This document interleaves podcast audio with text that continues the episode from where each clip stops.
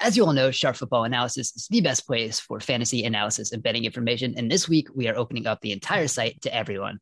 twenty twenty-one Sharp Football Free Week is here, and all our picks, analysis, fantasy coverage, props, content will be free and open to the public. Sign up at sharp football analysis dot com.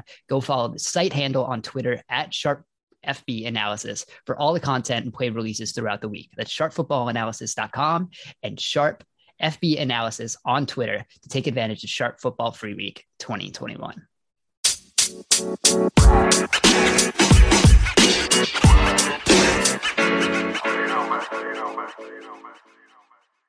What is going on, Sharp Football Fantasy family? It is the resident Swami of Konami, Rich Rebar, and we are here in week eleven, just one week out from Thanksgiving. I don't know if it's a thing that we are to week eleven or you know, oh, we're only in week eleven yet. I feel like I have a push and pull with that still all the time.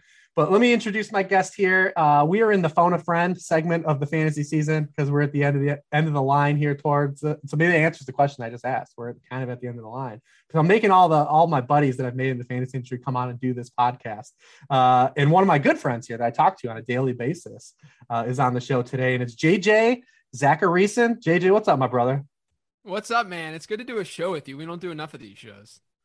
No, how is it actually, you know, seeing my face instead of just uh, the constant texts and D Ms that we have every day? Yeah, I know. It's a little bit different. I mean, to be fair, you know, like there's a lot of people that I do shows with and that you do shows with that we only know online, but we've hung out plenty of times. So like we, we at least know each other. We've seen, we've seen each other from the waist down before. And I don't mean that in any sort of uh, R-rated way, obviously. Uh, I just mean that we've seen each other I R L. Yeah, absolutely. Uh, it, it's been too long, actually. I think the last time we actually hung out was in Tampa Bay um, at F S C A. That was like I think two or three years ago at this point. Yeah, it's so wild. We're overdue, but obviously with uh, everything that's gone on uh, in the universe, uh, yeah. it's put a, it's cramped uh, it's cramped all those fantasy events and all of our get-togethers in the off season. Um, but one thing I always like to ask when people come on the show is I, I like to get a little bit of background on the guest, and you're so established in the industry at this point. Um, that, and, and I think a lot of people perceive you as a younger guy, although I believe that, you know, someone did say you were over forty this week on your Twitter feed. Uh, but I think the perception is that you've always done this, right? Like you're, you've been young enough to, do, you've just always done fantasy football, but you actually have not. So kind of give a little bit of background on, you know, how you got to this point in your life. Yeah. Uh, you know, I think a lot of people sort of hit that like fork in the road with their career when they hit like thirty, maybe, you know, you get like a decade or so in the real world. And then you just kind of like take a step back and you look back on, on everything that you've done. And you're like, what am I doing here? Like what, like, I'm not getting any enjoyment out of this. I'm just kind of going through the motions. Uh, this just sucks. And then you say, I got to find a passion project. I got to do something that really lights that fire. For me, um, that just happened to come pretty early on in my career. So I went to school, got my degree in marketing. Uh, I always had like a graphic and web design background. I did a lot of front end uh, development stuff and graphic design stuff. It was all self-taught in like middle school and high school. And then uh, out of school, then I was, I decided to uh, go work for a couple of ad agencies. And so I was living in Cincinnati, which is where Procter and Gamble's at. And so there's so many ad agencies in that area. If anyone lives there and, and knows about the area, but there's so many ad agencies there because Procter and Gamble, P and G just farms out all of that, that work to ad agencies. So I joined an ad agency, was a project manager. And while I was there, uh, it only took me like a year, year and a half before I'm like, what am I doing right now? I'm just not, not getting enough out of this. Like, you know, part of it was that like the, the project management role I had was very, very admin driven. And it, it wasn't really, and it was an entry level kind of gig. You know, I was out of school, that kind of thing. I'm not saying that that's what project management is. I'm just saying that the gig that I had just wasn't really like, just wasn't doing it for me. And so I just decided one day to sort of like, and I remember the day vividly, I opened up a Word document while I was at work. It was like the afternoon, all my work was done. And I just started like throwing stuff onto this sheet, into this, into this Word document of like the things that I'm passionate about. And one of the things that, that popped up was fantasy football. I mean, like anyone who ended up doing this as their job or even as a hobby, you know, it starts off by you being the guy who's way, way more into it than the rest of your home league. Right. And that was always the case for me, for sure. Um, I would get in arguments back in the day on E S P N when they had like the, I don't even know if they're the message forums or the, the league message forums. I don't even know if they still exist over there, but like I'd go back and forth with my buddies and like just do it all day long. And so, you know, at the time it was uh, around the time that like uh, that, that huge twenty eleven quarterback season happened, uh, where it was that near lockout season. Uh, and then they, they all came out and they, you know, a lot of overs were hit and, uh, you know, quarterbacks were just performing out of their minds. And all the while, like entering then towards the end of that twenty eleven season and entering twenty twelve, a lot of analysts out there were saying, oh, you got to get quarterbacks early now because, you know, this huge quarterback spike that happened, uh, you need one of these quarterbacks on your team. And that was like, I think it was Cam Newton's rookie year. It might've been, maybe, maybe it was his second year. I don't remember, but uh, you know, you had like uh, Matthew Stafford had a huge season that year. Even Eli Manning had a decent season that year. And so I looked at the space and I was like, this doesn't really make any sense logically. So I'm like sort of like uh, intersecting the uh, the fact that this is one of my passions, you know, that I wrote down that Word document to what was going on out there uh, within the space. And I'm saying to myself, this doesn't make any sense. I've been drafting quarterbacks late my entire fantasy career uh, and and I've done well and it's been successful. And I know there's math and logic behind this. At the time, I never really like dug into it really, but um, you know, so I just started to like put down my thoughts into what I thought was going to be like an article or maybe a series of articles that I would publish somewhere. I have no idea, but given my background in like web and graphic design, I was like, you know what, I'm going to, at the time, you know, it wasn't very normal to uh, publish like eBooks or like digital downloads. It wasn't like that. It wasn't nearly as big and common as it is now. And so I decided to like code an eBook to be responsive on different devices and stuff, did all the design work for it and stuff like that. And I wrote what became uh, the Late Round Quarterback. And then sort of from there, after I published it, uh, you know, I started my blog, Late Round Q B dot com. And then a year after I started that blog, you know, less than a year, about six months later, you know, Evan Silva hits me up when he was working at Roto World. You know, I did some work for Roto World, did a series there. And then Mike Clay hits me up when he was at Pro Football Focus. And I did like three articles at P F F. And then uh, I got a call from Numberfire and their C E O, Nick Bonadio. Uh, he hits me up and he's like, hey, we need someone to run content for us. And so that's where I got my break and got a full-time job in the industry at in twenty thirteen. I want to say it was, I was like twenty-four, twenty-five years old. Yeah, that's awesome. And, uh, you know, the, remember the Late Round Q B website? Does that still exist? Is it, is it still up? It's still up. Yeah. I mean, we, I, I still, I still publish our, so our pod, the Living the Stream podcast feed uh, still runs through Late Round Q B dot com, but I started another site where I, you know, it's more consumer facing on Live The Stream F F dot com.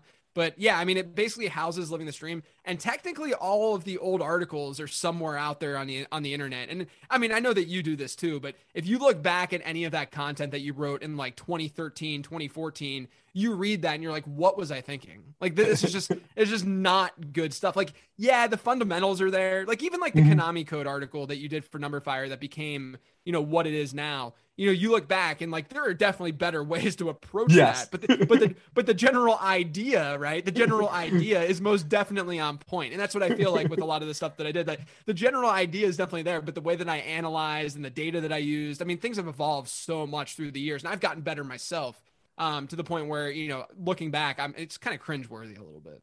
Yeah. I mean, the common, the common code article surf resurfaces kind of every year through something. And, and it's, it's hard to read. It's, it's hard. right, right. It's, it is. Uh, yeah. I, I remember, you know, some of the, the greats that came up at Late Round Q B, like Chad Scott, my boy, and, you know, uh, yeah. Lad, Lad Davies, Lad Chris Davies. Rebar. Oh, yeah, yeah. Late, Round Q, oh the, Late Round Q B. Yeah. It was, it was yeah. uh, Chad Scott, Lad Davies, Austin Cass, who still, Austin actually is an editor at, at FanDuel right now. We, he's a full-time guy over at FanDuel. So I, I brought him on uh, years ago. I mean, he, I basically been working with him now for like eight or nine years, uh, Austin, because he was one of the the people that were at Late Round Q B dot com. But yeah, it was Austin, Ladd, Chad. Uh, I'm I'm missing. Oh, Sal wrote a little bit at Late Round Q B dot com. Uh, Sal Sal Stefanile. Uh, Steph, I never can say his last name.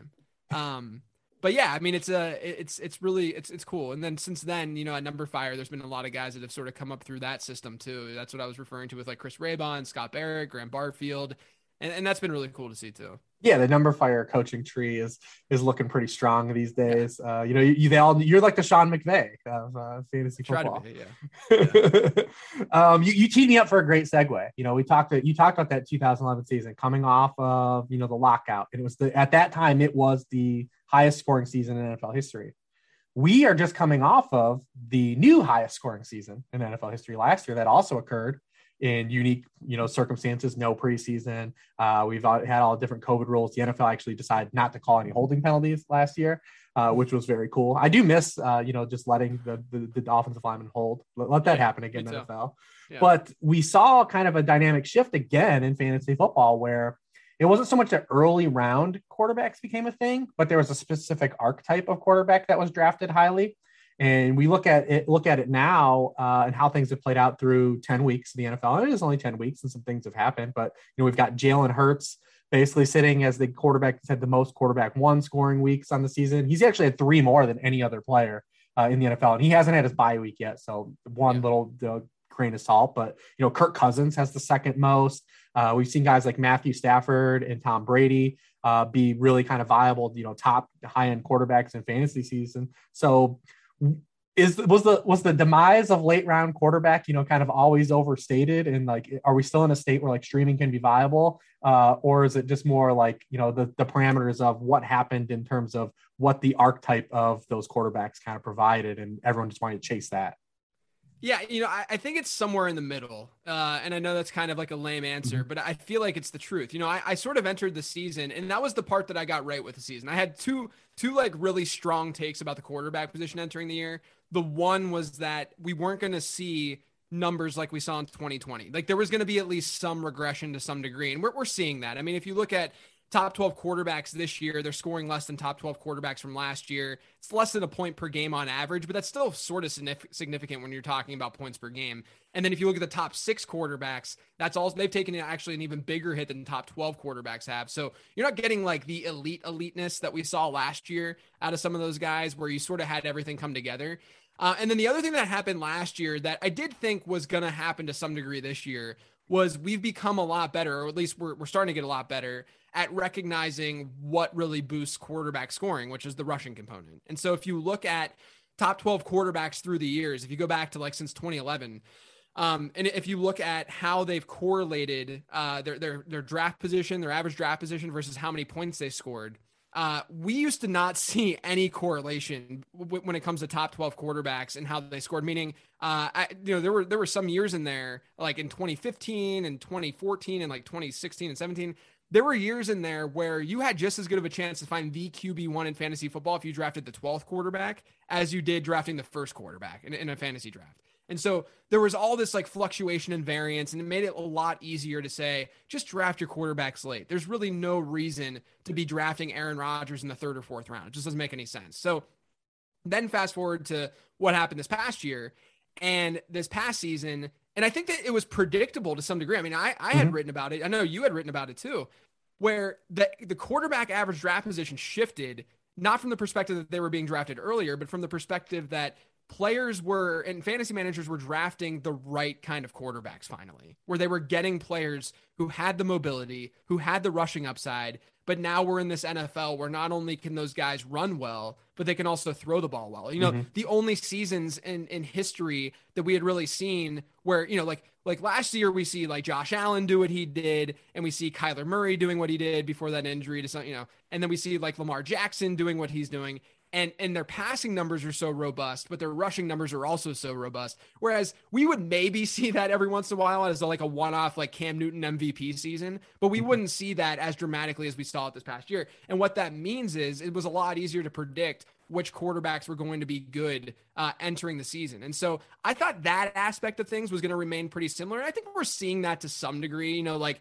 the guys who were drafted higher in fantasy drafts are generally – you know, the better quarterbacks in fantasy football right now. Um, but I also think that, you know, you can look at, and I've seen the take out there that, you know, there's pocket passers. You know, you mentioned Kirk Cousins, you can mention Matthew Stafford, and obviously Tom Brady. You know, there's these, these pocket passers who are, uh, you know, still very, very relevant in fantasy football this year. And so that's a knock on Konami code. That's a knock on the mobility angle and argument for quarterbacks in fantasy football. Guys, this has never been about a black and white thing. I mean, we all yeah. should recognize that pocket passers can and will still be relevant in fantasy football. This is about probability. Um, and if you look at the high-end fantasy seasons in today's game, uh, you know, you have Josh Allen, Lamar Jackson, Kyler Murray, Jalen Hurts, Patrick Mahomes. They're all top seven quarterbacks. And I mentioned Mahomes there because he's seventh in the league in quarterback rushing yards. So you're still getting that from a lot of these quarterbacks. It's just, it's just that, you know, you're going to have pocket passers having these sort of like outlier seasons, or, or pocket passers who are just in good environments like Tom Brady. Um, but to get that really high end season, you're still going to need that rushing component. So, you know, the way that that, or, you know, probability wise. So the way that I sort of see this um, is that yes, quarterbacks are more predictable, and that's going to allow us to uh, have some sort of an advantage, or more of an advantage than we did in the past, drafting quarterbacks a little bit earlier than we used to. You know, there's, there's more reason to do something like that, but at the same time, it's not close to what we saw in twenty twenty, just in terms of the replaceability of the position, uh, in terms of the high end performances that we've seen from some of those quarterbacks. And not only that, you know, I cited those numbers at the beginning where top twelve quarterbacks are a little bit worse this year than last year. Top six quarterbacks are definitely worse this year than last year. We're, I'm also referencing the first ten weeks of the season, where we know towards the the end of seasons, we see that that crunch up a little bit more because it's harder for quarterbacks to really give you those spiked weeks. And so essentially, you know, I'm taking the the season long averages from last year, and then the, the season long averages from this year are actually skewed higher, just because we should expect quarterback scoring to just naturally dip a little bit as like the colder weather comes in and like worse conditions and stuff like that. So, you know, I, I would say that, you know, I don't think the late round quarterback strategy has completely gone away, but I do think it's gone away if you think of it from the perspective of streaming. If you think of late round quarterback being streaming, and a lot of this though has to do with the fact that quarterback percent rostered numbers across leagues are very flat now. And it's very difficult to have, because there's information everywhere and people are rostering quarterbacks that that, you know, typically, you know, historically they might not have rostered. And so from the standpoint of like what we do, giving advice, right, and like saying, this is the guy that you should stream this week,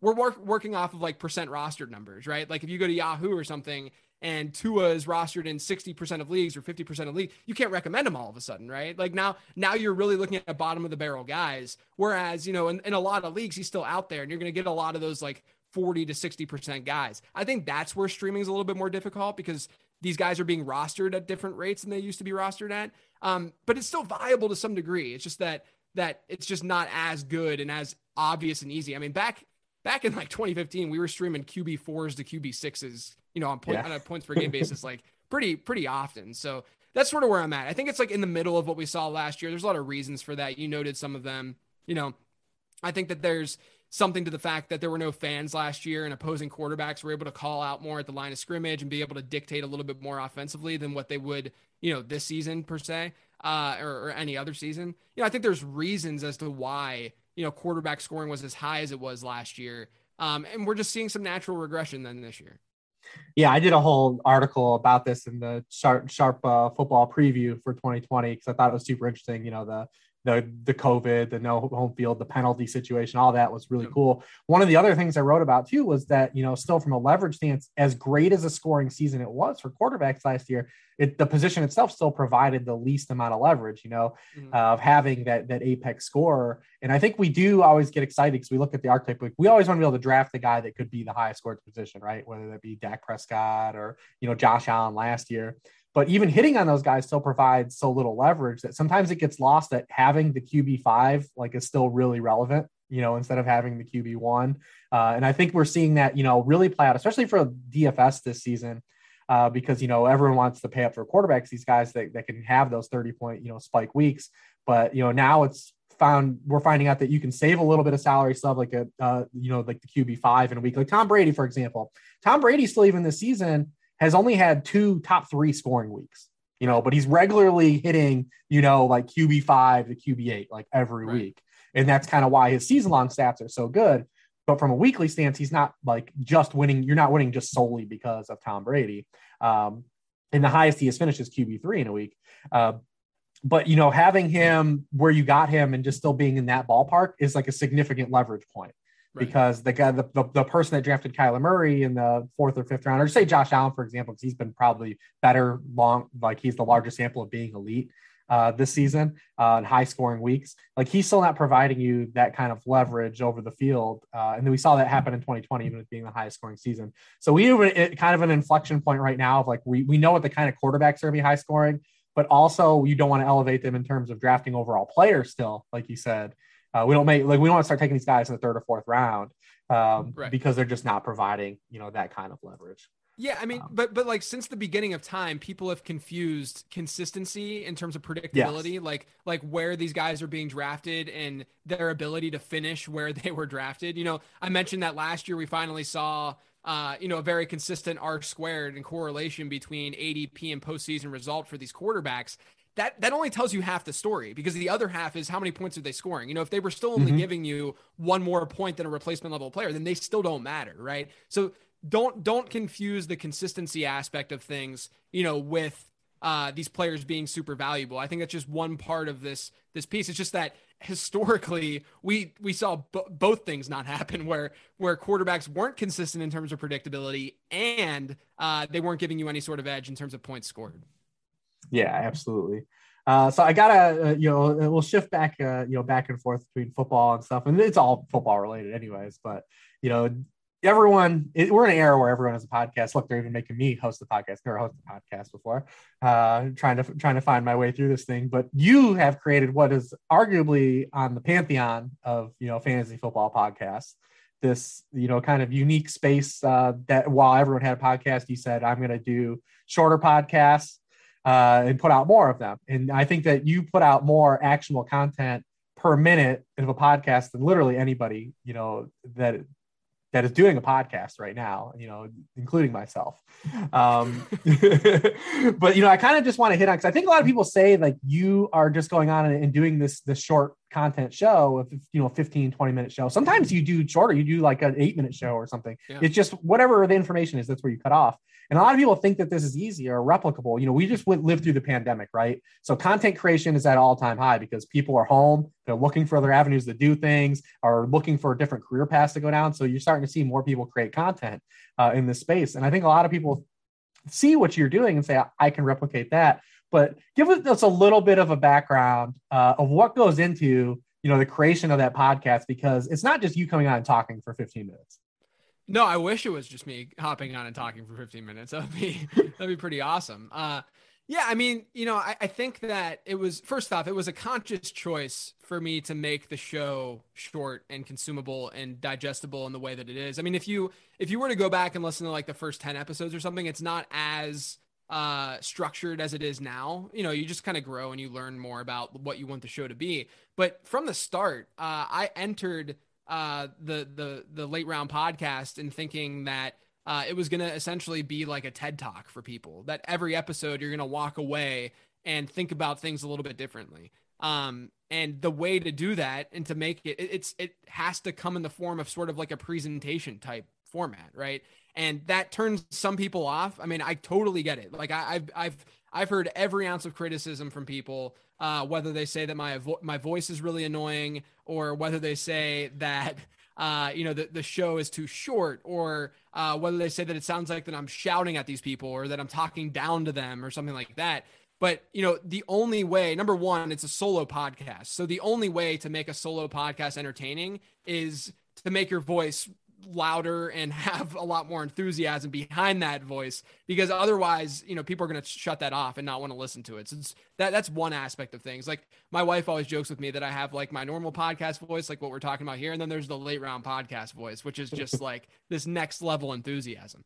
And so, which I, I totally get. I mean, it, it's not going to be for everyone necessarily, but it's all a conscious decision, because if, you know, I sat back and I looked at the, the, fantasy space, and I was like, all there is is like hour long podcasts around here. There's nothing that's like concise, just like quick.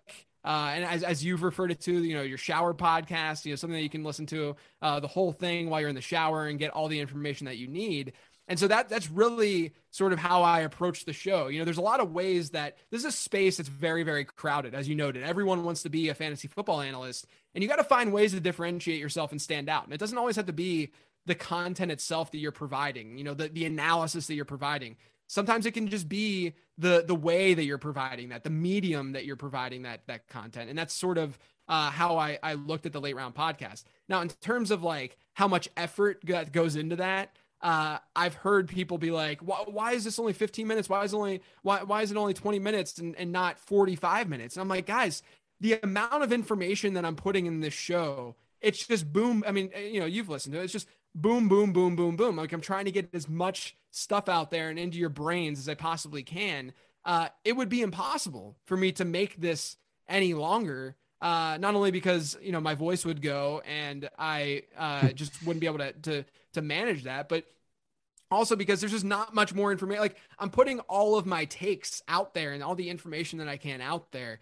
And so when I put that show together, I know that it, it comes out, it spits out as, you know, the ten trend show each week is only like eight to ten minutes, or the, uh, you know, the, the sleeper show is fifteen minutes. And, and people are like, oh, that's not that long, but I'm, I'm putting a lot of words in there. There's not, there's no ums, there's no pauses within the show. Uh, cause I'm editing all of that out so that it can be as concise as it is. So when people hear me on a show like this, where I'm more conversational and I'm just talking to someone, Uh, they realize that I'm not saying uhs, or they realize that I am saying uhs and ums, and I'm re-saying some of the things that I said, and I'm, uh, you know, not saying things mm-hmm. super, super clearly and concisely.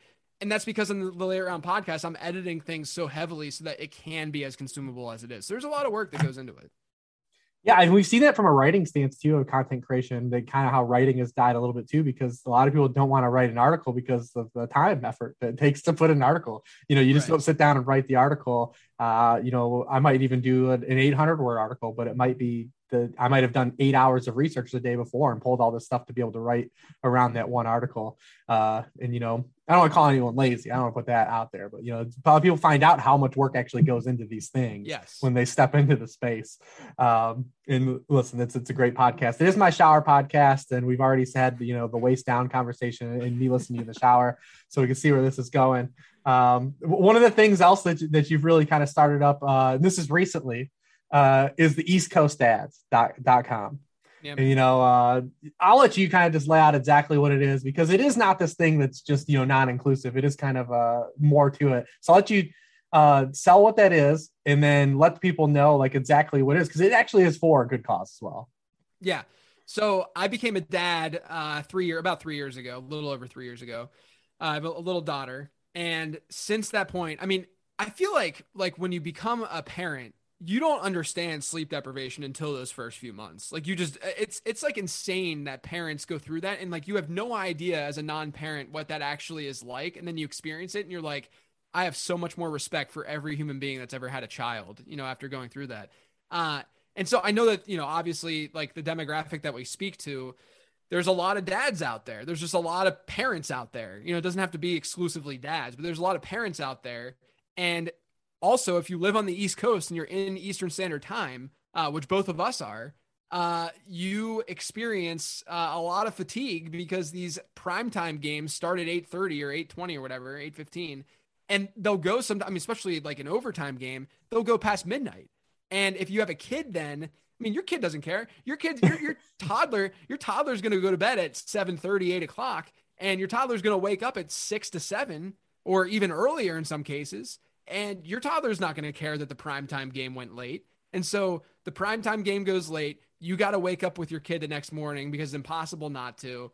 And so all of a sudden you got five hours of sleep instead of, and I'm, I'm a big, big proponent of good sleep. Like I, I, I, I hate, I despise when guys like Russell Wilson come out there and they're like, oh, I, I sleep two and a half hours a night. It's like, bro, that's not, it's not a brag. Like that's, you're just telling us that you're not, you're not treating your body well. And then there's, you know, there's like the J J Watts out there who, who says that, you know, he sleeps like fourteen hours a night. So he, he gets it. He understands it. But, but like I, I, I treasure sleep. Sleep is important. And so last year I just started tweeting about East Coast dads. And I put like a little trademark symbol at the end of it as like a little joke, like it was an actual thing. Tweeted about East Coast dads anytime like a game would start to get late. You know, I'd say like, oh, you know, this is bad, bad news for East Coast dads. Or like, you know, if a quarterback makes like a, has like an interception while he's like going down for like a game tying drive that could force overtime. And like the quarterback, let's say Daniel Jones throws a pick. Then I can say like, oh, Daniel Jones is looking out for East Coast dads, right? Because he wants us to go to bed at a reasonable time. So I decided then to take, I mean, it got to the point, man, where I was shocked one time. I think it was like the back-to-back. It was like week three or four or something this year. There were back-to-back games on Sunday night. There was the the uh, the crazy weather. Was it uh, Kansas City or was it? No, it was a San Francisco game maybe. There was like a crazy yeah, Colts, weather. There was a, Colts forty-niners. Oh no, there was a there was a Kansas City game where there was a weather delay. Wasn't it? Yeah, wasn't there Bills, like a Bills, storm? Bills, Chiefs, Bills, Chiefs. That's right. You're right. So there was that game, and then the next night I think was a, was a Baltimore game that went into overtime or something because it goes no, Baltimore goes into overtime every week, and so so it was like a back to back horrific East Coast dad situation, and I, I I Twitter searched East Coast dads, and I was expecting the only people talking about East Coast Dads was going to be people that were like adding me on Twitter, right? And like, like, put, like hitting my mentions about East Coast Dads. There were like tens of tweets, like almost a hundred tweets of people talking about East Coast Dads that were not even like, they weren't even like following me on Twitter. Like it was just like organically happening. And so I sat back and I realized like, I have this platform right now, started this really stupid joke.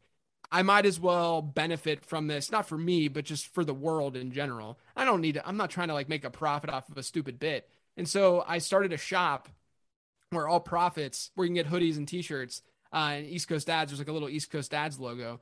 Started a shop um, where you can buy the the hoodies and t-shirts, and all profits then go to No Kid Hungry, which is a, a great, great charity that I think all parents and dads can get behind. And look, this is not exclusively a dad's thing. You know, a lot of people are like, well, what about moms? Or what about, I'm not a, I don't have a kid. Uh, you know, why, you know, I can't buy this, or I live on the, I, I live in Central Time. I can't buy it. This is a mentality, folks. This is not just about like East Coast dads specifically. This is about losing sleep because the N F L schedules these games so late. Yeah. I love it. And it, you know, as an East Coast dad, uh, you know, it, it is tough. Uh, it. The, yeah. Yeah. You know, totally get it. It. Like you said, it's, it's a lifestyle, man. It's about, you know, just having, you know, respect for, right. And even if you're a West Coast dad, or West Coast mom, and the game ends at a reasonable amount, you just have more time to do other things in your life. Uh, so it, it, it helps. Uh, although it's funny though, still you say like, I, you know, you still see the actual numbers under the hood of uh, how much we're still skewing to the dad demographic. Uh, we still have a long, long path oh, yeah. to, to, to get to. Yeah, yeah. Uh, we need, we need some more females out there. We but do I, need more, more moms. I do want to say, I'm not trying to discriminate against anyone here. And if someone wants to launch an East Coast moms line or something, I am all for it and I will support you. I love it. I love it. Uh, you know, we go back to last week too. Uh, you know, we kind of end up seeing what ended up being the, the chalkiest D F S slate of the year. Uh, you know, we had significant, you know, running backs go down and open the door for a lot of cheap running backs for the site too. And Nick Chubb, Alvin Kamara, uh, you know, even Damian Harris, you know, missed that game. Um, and we had another, you know, running back one go down this week with Aaron Jones, you know, being, you know, hitting the shelf. We've had a lot of running backs miss time this year. You know, if you've drafted a running back and you've, if you've, if you've drafted Ezekiel Elliott or Jonathan Taylor, like you've just been happy, like, and they've been good, but like they, they've legitimately just been on the field, right? Like you yeah, haven't had right, like, right. um, and, you know, we aren't going to really kind of go into like the pitfalls of like, you know, draft strategy. We don't have to do and like highlight like zero R running, zero running back or, you know, anchor running back, things that like we are proponents of. Uh, but we both wrote articles this offseason that talk about just like the selection of running back twos, improving our selection of taking bench running backs and uh, depth running backs and making that more a point of emphasis on our rosters uh, to kind of, you know, reap the benefits, you know, and kind of find some more of these breakouts.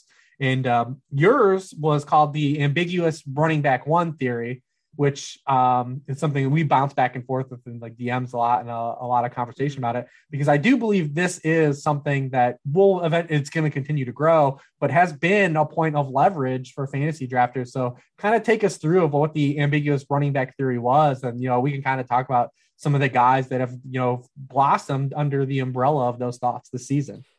Yeah. So a couple of years ago, I did a breakout running back article, uh, you know, basically looked at like breakout running backs. And the way that I defined it was I looked at backs who outscored their A D P, the, their A D P expectation, uh, which was just found with like some linear regression, but just out outperformed their A D P expectation by one hundred or more points, and that were drafted after round five. So after pick sixty.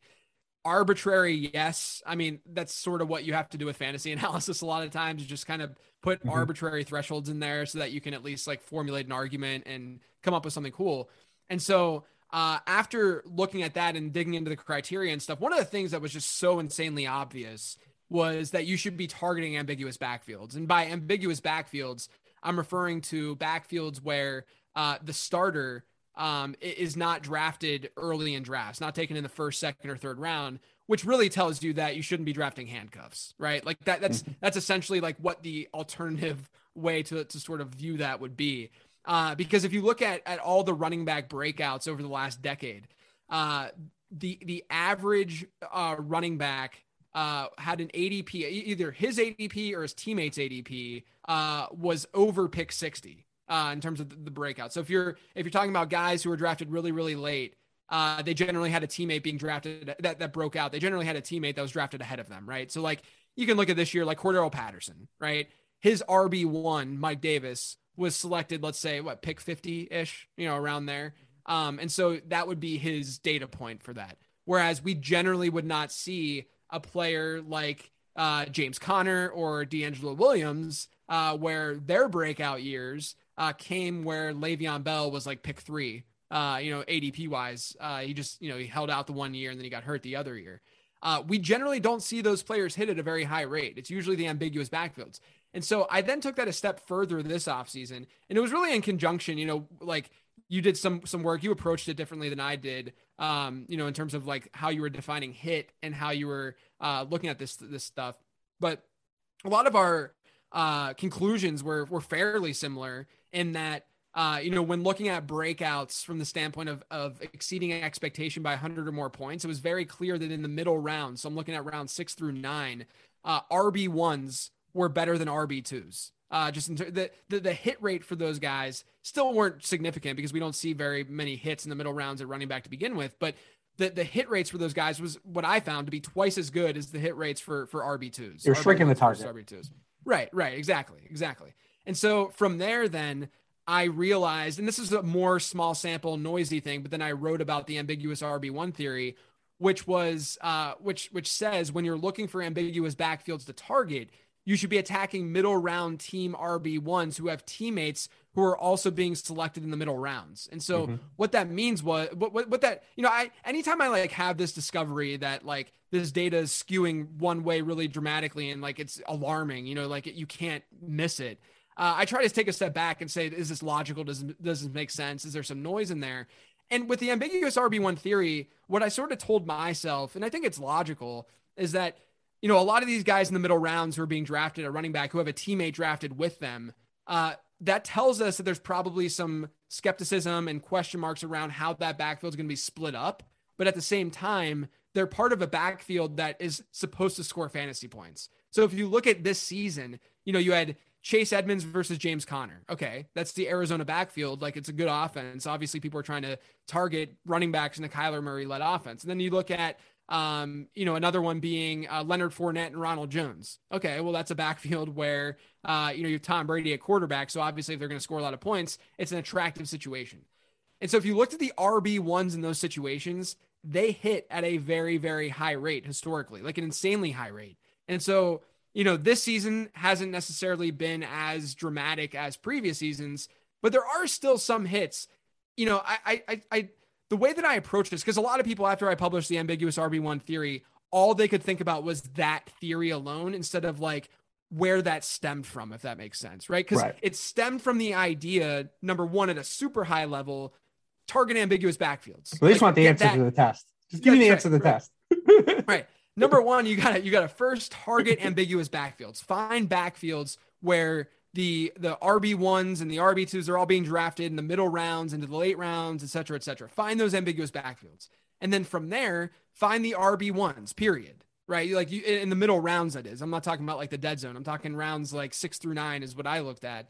Find the R B ones on their teams. And we're talking team R B ones here. So, you know, someone like Kareem Hunt, a little bit of a different situation just because we know, you know, you, you obviously have to take a case by case, but someone like Kareem Hunt doesn't fit that mold because he's the R B two on his team. Someone like Michael Carter did fit the mold because he's the R B one on his team pretty clearly. But the thing with Michael Carter, he didn't have an R B two on his team being drafted also in the middle rounds. And so uh, that's really what, you know, that those are the layers to it. Look at the ambiguous backfields, look and see if they're an R B one. And then from there, see if they're part of this R- ambiguous R B one theory where they have a teammate drafted there with them. And, you know, I think that there have been some obvious misses with that approach, but the way that I think, uh, the, the thing that I, th- I believe people don't always get right is that we're thinking about this from a probability standpoint. We're not thinking about this from like a, this is absolutely going to happen and this is absolutely not going to happen. You know, like James Conner, he hit this year, right? Not only, I mean, to be honest, he hit even before the Chase Edmonds injury in terms of looking at like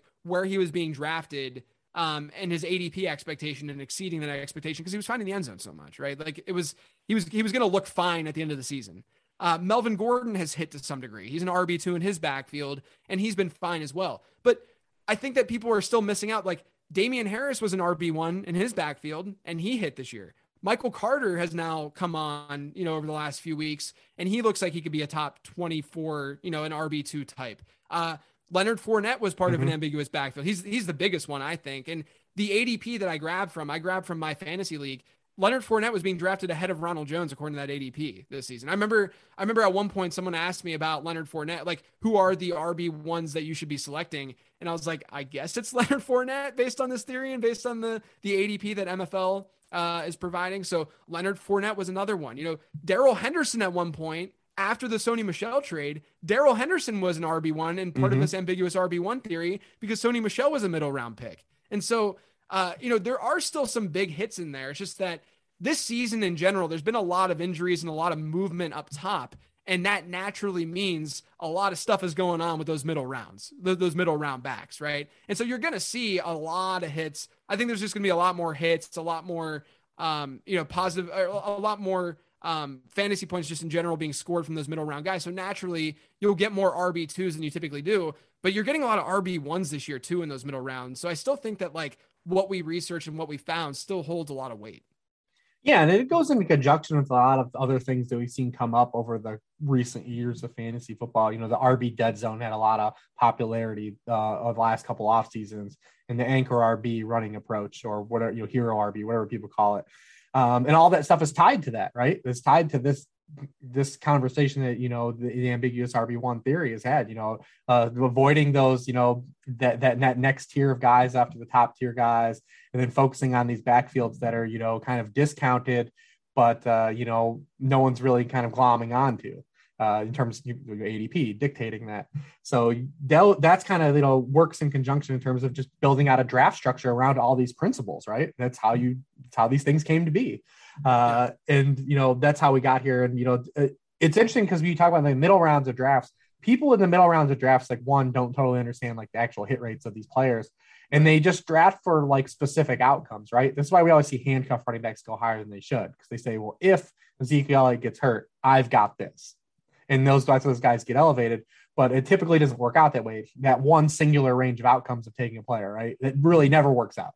Uh, and that's why, you know, attacking these kind of, you know, backfields uh, that are kind of, you know, crowded have been, have provided those leverage points, and you don't know. Uh, and then, you know, you obviously we talk about, you know, the, you know, not being kind of glued in onto these guys that are only there because they're supposed to be there. Like Mike Davis, if we really believed in Mike Davis this offseason is from a talent perspective, he would have been a third round pick, right? Like at right. minimum.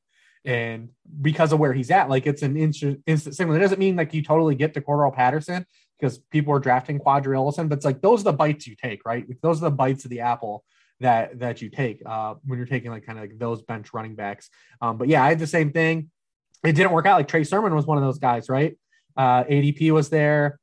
Looked like he was going to be kind of the guy they trade up for him, but it actually ends up being Elijah Mitchell. So the actual specific player wasn't right, but like the situation, like the process was still kind of there. Like this was the, this was still a target, right? Uh, yeah. Of what to get. You don't always get to the right player always, but you know, you're there. You had, we had Zach Moss, uh, same thing, right? Zach Moss has still been a relative hit. He's been more successful than I think not um, in that same area. Uh, you know, both Cardinals guys have both gotten there. Uh, you said Damian Harris, Leonard Fournette, Michael Carter now has kind of got the a little bit of a runway. Uh, so, yeah, I mean, hopefully people start to focus on that. Because a lot of people say, I don't understand the situation. I'm going to avoid it, right?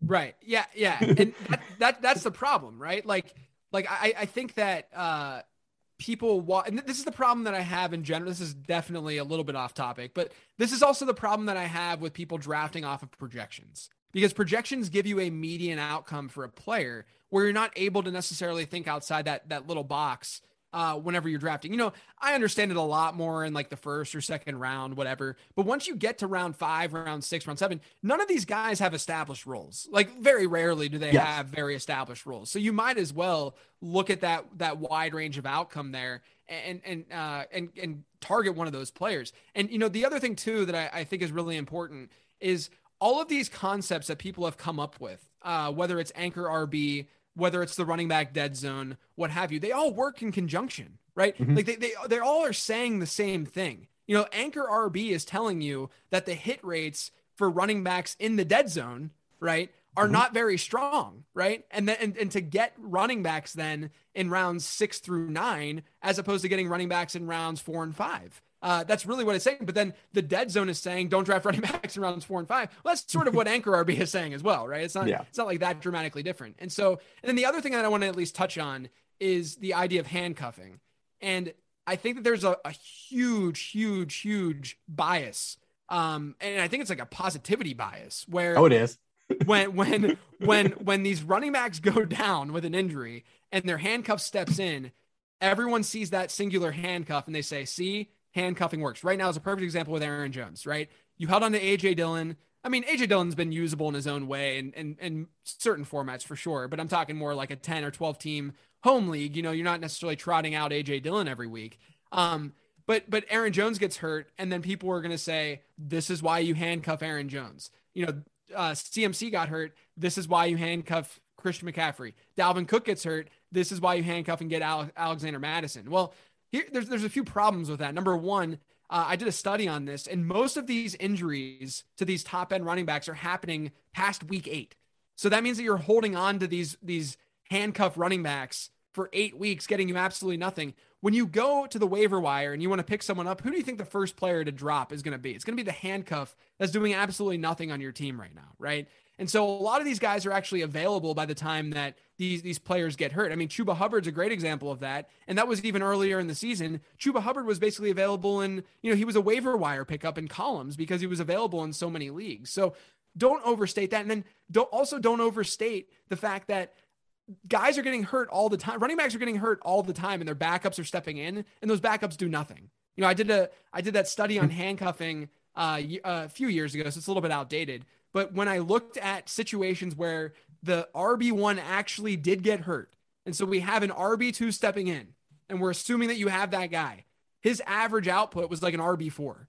I mean, he like he he didn't do anything, not only because we get it wrong a lot of times, but because they just underperform. There's a reason they're backup running backs, right? Right. I mean, like A J Dillon is a A J Dillon's a good running back. Like I, I think A J, I mean, he's gonna smash, right? Like he's a he's gonna be great with Green Bay with Aaron Jones out. And so like, I understand there are some situations where this isn't like, and even like Tony Pollard, like there, there are some situations where, you know, you can, you can take a calculated risk, whatever, but at the end of the day, you know, if Zeke doesn't get hurt this year and you've been holding on to Tony Pollard all year, that was a wasted space. Like that, that was, it was just, you know, you're barely using Tony Pollard. And I'm talking again, like, you know, you and I are in leagues where we're, you know, I'm roster, I'm using Tony Pollard week in and week out, but like a lot of more casual leagues in the audience that we talk to in their home leagues, they're not going to be trotting him out every week. And so uh, it's just something to think about. You know, I, I think that a lot of people focus too much on um, these handcuffs hitting without realizing how often they don't hit. Yeah, absolutely. And ever, that's the biggest point is like you, these guys are back up for a reason. It's like, I, I did the same thing, post a lot of data on this. And also, I mean, you've held A J Dillon for ten weeks and you're going to reap these rewards now, which is great. But you, I mean, you could have also had Debo Samuel. like you could, right. like Right, exactly. There's, there's a high opportunity like, cost where these high end handcuffs are getting drafted. Exactly. And, and we could say that and I could cherry pick guys around the A D P, but th- those are like the opportunity costs like you forfeit though. Uh, you know, guys like Brandon Cooks that had similar A D Ps or, you know, even, even like a James Conner, but like, uh, you know, yeah, the, the, it, it comes to territory. Uh, and that's something I believe that will never go away. It'll, it'll always be like a line in the sand where people can't get over the hump uh, because it's insurance, right? Like it's the same right. thing. It's, it's, people will always, uh, you know, have that fear of missing out in the back of their minds, especially when they get later in the drafts. I did a draft with my son this year. My son's sixteen. He's super into fantasy football now. And he took Aaron Jones in the first round. And he wanted to take Aaron, he wanted to take A J Dillon in the, the, the eighth or ninth round. And I'm like, you already took Aaron, like, you already placed your bet. And he's like, oh, well, I want to, you know, insure it. And I was like, well, because you could do that, or like, or you could take, you know, uh, I'm trying to think of who was on the board that he took. I think it was like Chase Claypool. And like Claypool yeah. wasn't hit, but it's like, there was so much more uh, uh, like uh, of actual upside for your team. Like Claypool had a couple of usable games and stuff, but you know what I mean? Like if, if it all comes together, like your team's even better than just having two roster spots do one thing. Uh, yeah. on your roster. and, it, and it comes, it comes down honestly. And, and look, uh, you know, years ago, I played things very, very conservatively, both as a player and an analyst. And, and you know, I was fine, but I, I've been a much better player thinking more in terms of winning my league and yes. thinking more in terms of like, first is the only thing that matters, first or second, you know, like I, I want to get my money back or I want to win a little bit of money or I want to win this league. Right. And when you think that way and you sort of flip that switch, you start to think in terms of upside a lot more. And you start to think more in terms of like range of outcomes and stuff. And this is why when you look at, like, I think best ball strategy can really help us sort of like understand this a little bit, like the, the stuff that best ball analysts are uncovering with the, the data that they're looking at. And one of the things, like Mike Leone from Establish the Run's done really good work with this, but, and like Mike Beers, uh, you know, over the years has done good work with this as well. But one of the reasons why going like three running backs to start your draft, and that's it, those are the only three running backs that you, uh, that you draft for your fantasy team and for your best ball team. The, the main reason that works and that has been successful is because you're making the assumption that those running backs aren't getting hurt, that those running backs aren't busting. And you need to make some of those assumptions more often in your draft than you do, because what you're doing when you get A J Dillon, when you have Aaron Jones, is that you're assuming that something's going to happen to Aaron Jones. You're making some sort of assumption there. And and that's a negative assumption, right? You need to think more in terms of, of upside. You're thinking more in terms of downside by doing something like that. And this is what always like ruins people's brains when I talk about it. But I'm like, look, if you're going to go the handcuff route, like if you really, really want to get a handcuff, then get another player's handcuff. Like get Alexander Madison if you draft Aaron Jones, because then all of a sudden you have tremendous upside. You know, I'm not a big advocate to get handcuffs regardless, unless they have some sort of standalone value. Mm-hmm. Um, but, you know, and, and some of the, especially in like best ball, like guys like Tony Pollard and A J Dillon make a little bit more sense because they're going to have some usable weeks in here and there. Like it's, it's a lot easier. And then obviously the upside exists there too, but don't get them whenever you get the Army ones in their team, because all you're doing is capping your upside. Yeah. And I would say right now, as we approach the eleventh hour of the fantasy regular season, if any of those guys are out there on waivers, like, uh, like Sony Michel is a good one. He's probably on a ton yeah. of waiver wires. Like yeah. those are the guys you start picking up. For yeah, the end of like the right now, get them yeah. now. Yeah, exactly. Yeah, those are absolutely. You, that's what you want to start loading your bench up with, and and I think a lot of the leagues are sharper. But if if that is the case, because I still see a lot of even almost industry leagues where Sony, like a guy like Sony Michel's out there, like because yeah. he hasn't been usable at all. But those are the guys who want to load up your bench for the playoff run, because uh, you know, like you said, end of the season where you start to see running backs miss time.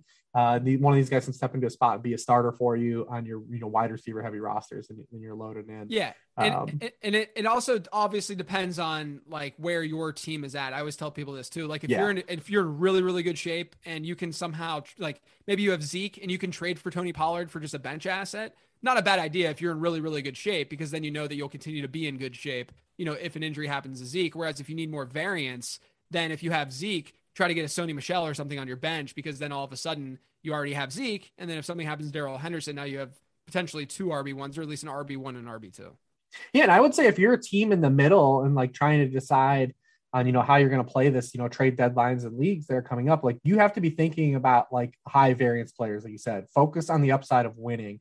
Uh, you know, you might be turned off and say like, oh, I don't want to trade for a Tyler Lockett. Like he hasn't been that good, but you right. need to, those are the kind of guys, if you're in the middle and you're, you know, you're chasing these teams that are eight and two or seven and three or nine and one, uh, you know, or even a team that maybe is running the purist that is ten and oh at this point.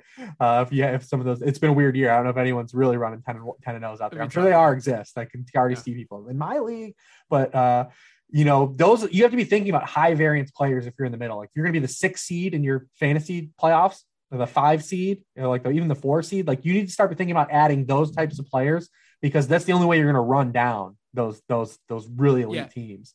So you have to always be thinking about that kind of stuff. And a lot of people don't, because one, the, the fear of what's already happened and the pre the happened to date. One, they think that that's static. And then, you know, two, they just don't want to put their, you know, lay out the risk, but like you said, you should only be thinking about winning your league.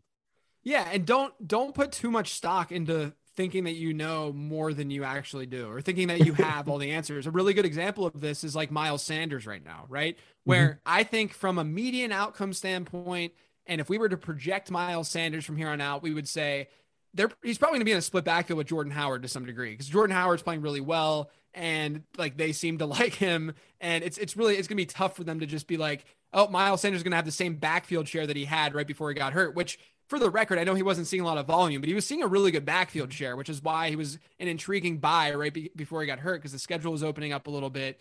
Uh, and, and he already had that back, that, that backfield share, even though we would project, you know, a median, like boring outcome for Miles Sanders from here on out. If you're a bad team or like a fringe playoff team, that's the kind of player that you could always just try to take on and say, all right, maybe, maybe that doesn't happen. You know, maybe, maybe he actually takes on uh, a really, really big portion of that backfield. And then all of a sudden he's like an R B two that you can easily plug and play week in and week out. So that's sort of the way that your brain should shift. You know, if you're a first place team, you're feeling good. You don't need to take on a player like Miles Sanders, but if you're a, if you're a fringe playoff team or something, then you can take on something like that because you need that variance.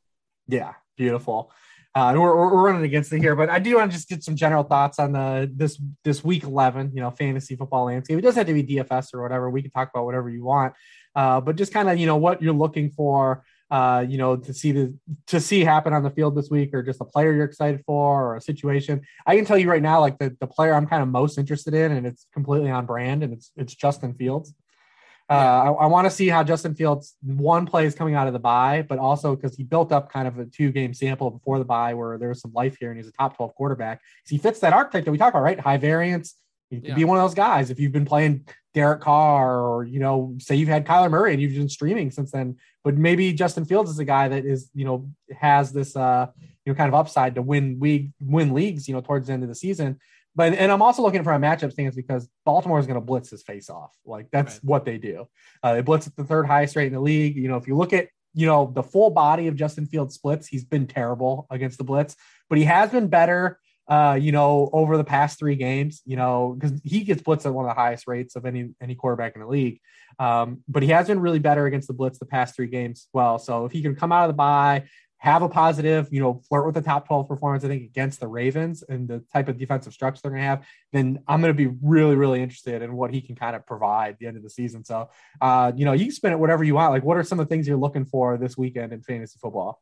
Yeah, there's a couple things. Uh, you know, one sort of in the same line of thinking with, as you just had with Justin Fields, I'm curious to see what happens with the Panthers offense with Cam Newton mm, yeah. center. I mean, I think that's a big one. Um, you know, no Chase Young too for Washington, obviously. And so like that, you know, that could help things a little bit, but I, you know, beyond like what Cam can do, when, when we get some sample of like what these tendencies will look like for the Panthers offense, then we're going to shift our opinions for a lot of these players. I mean, like, what if Robbie Anderson's resurrected a little bit? I, I don't think it's like out of his range of outcomes that, you know, last week he had a nineteen percent target share with mostly P J Walker, but he had that, that touchdown and, uh, you know, it's not gonna be that difficult for Cam to, to match what Darnold was doing through the air. Um, and so I, I I'm, in, I'm at least intrigued by, by what could go down with this Panthers though. And then uh, sort of what that looks like from a tendency standpoint and the target shares for a lot of guys in that offense. Um, and then the other thing that I'm kind of intrigued by, you know, I just mentioned Miles Sanders. Over the last three weeks, you've seen Philly go with this super run heavy approach, right? Um, and, and Jalen Hurts is averaging eighteen pass attempts per game over his last three. You know, it was, he was, they were a little bit more pass heavy against Denver in a different kind of script, a l- little bit different kind of script where, you know, they didn't play Detroit where they were just up big the whole game. They didn't play the Chargers where you just run on the Chargers and that's how you approach it. Uh, you know, they played this game against Denver where it was sort of like in the middle. Um, and so I'm just curious though, about this matchup specifically against New Orleans, because New Orleans has been a team over the last handful of years that teams have not been able to, to run the ball on very well. And so is that going to force them, force the Eagles to, uh, show their, the, this new identity? Like, is this their new identity, or is this something that has been somewhat game script and game matchup dependent? And then all of a sudden, you know, we see a little bit more volume through the air. We see a little bit more scrambling from Jalen Hurts, and that makes those pieces a little bit more viable. So that that's another matchup where, no, it's not going to be that intriguing from like a D F S standpoint or anything. Like you're not, you're not going to be like super excited to stack Saints, Saints, Eagles. Uh, but at the same time, I think that we can learn a little bit about this Eagles offense by what they do against the Saints. Yeah. I mean, you look at the, the Eagles in the second half, the past three games, have called twenty pass plays to sixty run plays. like, like it's an insane, like it's an insane split. Uh, I'm I'm actually interested too as well because the Saints are so good against the run. You'd say that they'd force them out, but remember this was Jalen Hurts' first start was in the same spot at home against the Saints last oh, year. Yeah, that's right. When, when they hadn't allowed a hundred yard rusher in like thirty that's straight right. games. And Miles Sanders broke that huge one again. And and Jalen Hurts had hundred yards rushing in yeah. that game as well. So yeah. I'm really curious to see like the, the symmetry of that kind of all come together because everyone's kind of on the same train of like, well, they can't run on the Saints. They're going to have to throw. And it's like, well, last year they did run on the Saints. Like, you know, so it's going to be interesting to see how that plays out. Uh, I like that spot as well. We like it for our boy, Quez Watkins. Uh, if yeah, Dallas man. Goedert can't play because uh, they had to go to so many three wide receiver sets after Dallas Goedert got hurt. So hopefully Quez, hang on to the rock this week, Quez. Uh, you got, you got to squeeze Seriously. those. Uh, especially when Jalen Hurts is throwing them dimes. But all right, I- I'll let you get out of here on that note. Uh, you know, I did want to ask you a little bit about the Reddit thing, but we'll, we'll save that for another time. I mean, you uh, can ask me. It's fine, man. I'm I'm I'm a, I'm an open book here. Yeah, r- real quick then, because I, I the ambiguous running back article, I was trying to find it on the internet to get back to it, and I couldn't find it, you know, through Google searches, and I ended up finding it through Reddit. And I had known that you've done this before, but you're talking to all these people on Reddit uh, and, and like re- responding to people that are even maybe criticizing you, either offering advice. And like, you're like actively involved in the Reddit community. I've never waded into the Reddit waters. I've always considered it the heart of darkness. I remember when I first even started using the internet, I used to go on like the IMDb movie chat boards, because I'm huge, I'm huge movie buff and into movies. Yeah. And like, that was like the heart of darkness. So I can't imagine what like fantasy football advice on Reddit is. And I see you're just in here with the people, with the mass, you're in the mosh pit, and you're like having conversations with these people about fantasy football and answering your criticisms. One, like, how did you even get to this point? You know, like, like, is this, is, is this actually something like all these like up and comers should be doing? So, okay. So let me, let me, let me say this. I am not, I'm not super active on Reddit. What I do is I, I think there's a lot of uh, interesting feedback that you can get when people are talking about things uh, and they know that the people or the thing that they're talking about is not around. Right. So it's sort of like people are talking behind our back and they don't think or see you around there. So they're just saying whatever. It's like, it's like when people subtweet you, right? Like if they subtweet something and they're, they're just, they're talking about you, but you're not seeing it because they're not adding you. Um, but we're also active on Twitter. That's very hard for something like that to happen, because if someone says something like, you know, J J said this idiotic thing on his podcast, someone's going to eventually tag that person to me and I'm going to eventually see it. Right. Mm-hmm. But there there's, it's so anonymous on Reddit. Um, and, and people will say, uh, you know, you have to, you have to approach it from the perspective that yes, people on there are going to be way more negative than positive just in general. Right. But I, I think what, what I've enjoyed with it is I will randomly Google probably once a week, my name, which is very Googleable, my name uh, and Reddit, or or my podcast, Late Round Podcast, and Reddit. And I will see what people are saying about the show and, and or or about me or whatever. And so I'll either be able to like correct things that like someone the other day had some post and, and in the post they were like talking about James Conner and said that I said to sell James Conner, which I never had said all season long on my shows or anything. So I was able to correct that. And then the person just changed it in the in the uh, um in his original post and stuff and edit it, and now people don't see that out there. Not that it was like that big of a deal, but I'm at least having like conversations with these people. And and then there's, you know, when, when people are out there, like organically giving love to what I'm doing in my podcast, I go around and I like thank them. Like, I just, I, it's, it's important to me. Like to, like if people are out there, like really, really promoting the show, there, there's at least two threads a week on Reddit uh, with people asking for podcast recommendations.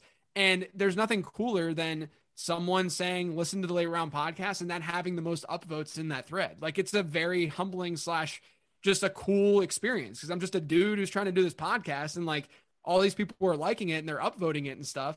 And I got to thank the dude for, for throwing that out there and for allowing, you know, other people to vote on that and to uh, show love to the show. So a lot of my interaction on Reddit has become me thanking people. And then there will be people that say nasty stuff about me or like my show and stuff. But I always see it, and I always come from the perspective of like, these people aren't trolling me, because if they were trolling me, they would be adding me, right? Like they would, they would, they would be purposefully getting my attention. That's what trolls do. They want to, they want to get that person riled up. And so when they're just out there saying like J J's voice is annoying, or I hate the way that he presents information, that's like honest feedback. Like I, I think it's a, a way more, or a, be, a way better way to get genuine, honest feedback than someone hitting you up on Twitter, getting angry at you because you recommended the wrong thing, and then saying that you're an idiot and your sleeper show sucks, which happened to me today. So, so I, I that that's really the main reason that I go on Reddit, because I think it's a lot more uh, organic and genuine feedback than I would than I would get like on any other platform. Nice, I respect that. I'm, I would never think ever in a million years I'd want to Google my name in Reddit and see what would come up. Uh, and let that. But it's like when the athletes search their name out on Twitter, I'm like, dude, you weren't even added, and you're responding to that. Like you're, they're like, yeah, of course you yeah. asked for that. Like it's never. If it ever got to like the point, like like Michael Thomas is the dude who just like he, right. he goes nuts on Twitter if you if you ever tweet him. And like I remember, you know, Mark Ingram blocked me because I made some joke about his steroid use uh, whenever he came back from that suspension a few years ago. Like he blocked me for that, which was deserved. You know, I was being being a little bit. Uh, being you know, well, J D McKissick, it. I think, got at you. Yeah, or, J- uh... J D McKissick came at me when I called him small. Yeah, well, Denny he, died. Steve Smith killed Denny. He, Steve he Smith literally. Killed Denny. Yeah, yeah. Like I, I think that that kind of stuff is like I've never Google or I never, not Google, I never search for myself on Twitter because people would just tag me generally. I mean, I, I right. don't need to like, I don't think people are like writing out my name or anything like that. I get it to some degree, but the problem is that like, like when people tweet about athletes, they're not actually like giving the athlete constructive criticism or, or criticism in some, like they're, they're criticizing them for not scoring enough fantasy points, or they're criticizing them because yeah. they're quote bad at the game or something like, you know, like, yo, he should be cut. Like they're not getting anything out of that. Whereas like, I'm actually, I get some, some good feedback from, from what I'm reading on there. So I'm going to continue to do it, even though sometimes, you know, I got to take a step back and breathe and be like, okay, this dude's not coming after me. They're not trying to be mean. They're just giving, you know, their honest take about how they feel about this podcast. And I can utilize that and make the podcast better. Nice. I respect it. Uh, you know, one thing that I always do this year, it's not a bitter thing, but, you know, I, I call, you know, these players out by their government names, you know, uh, A J Dillon, Algiers, Jamil. And I've never, you know, I have you on the show that goes by J J. Do you want to divulge to people what your government is or no? Uh, no, no, we can't, we can't do that. People, Fair people enough. Can guess. I'm going to Arthur I'm Juan. Guess. Yeah. I'll just be, I'll be Juan Juan. Exactly. Fair enough. All right, man, listen, let the people know where they can find you and uh, I'll let you off the hook here. Yeah. Uh, on Twitter at Late Round Q B, my podcast, the Late Round Podcast, you can find that anywhere. And that's pretty much it. Beautiful. That'll put a bow on week eleven with my guest, J J Zacharyson. We'll be back. Actually, we will not be back in week twelve. I'll say I'm taking the week off for Thanksgiving, uh, because next week's Thanksgiving, they could, uh, schedule's just too content, so I won't have a fantasy show next week. Me and Dan will still have our game preview show on the Sharp Angles feed, but the fantasy show is going to take a week off. So we'll see you in week thirteen.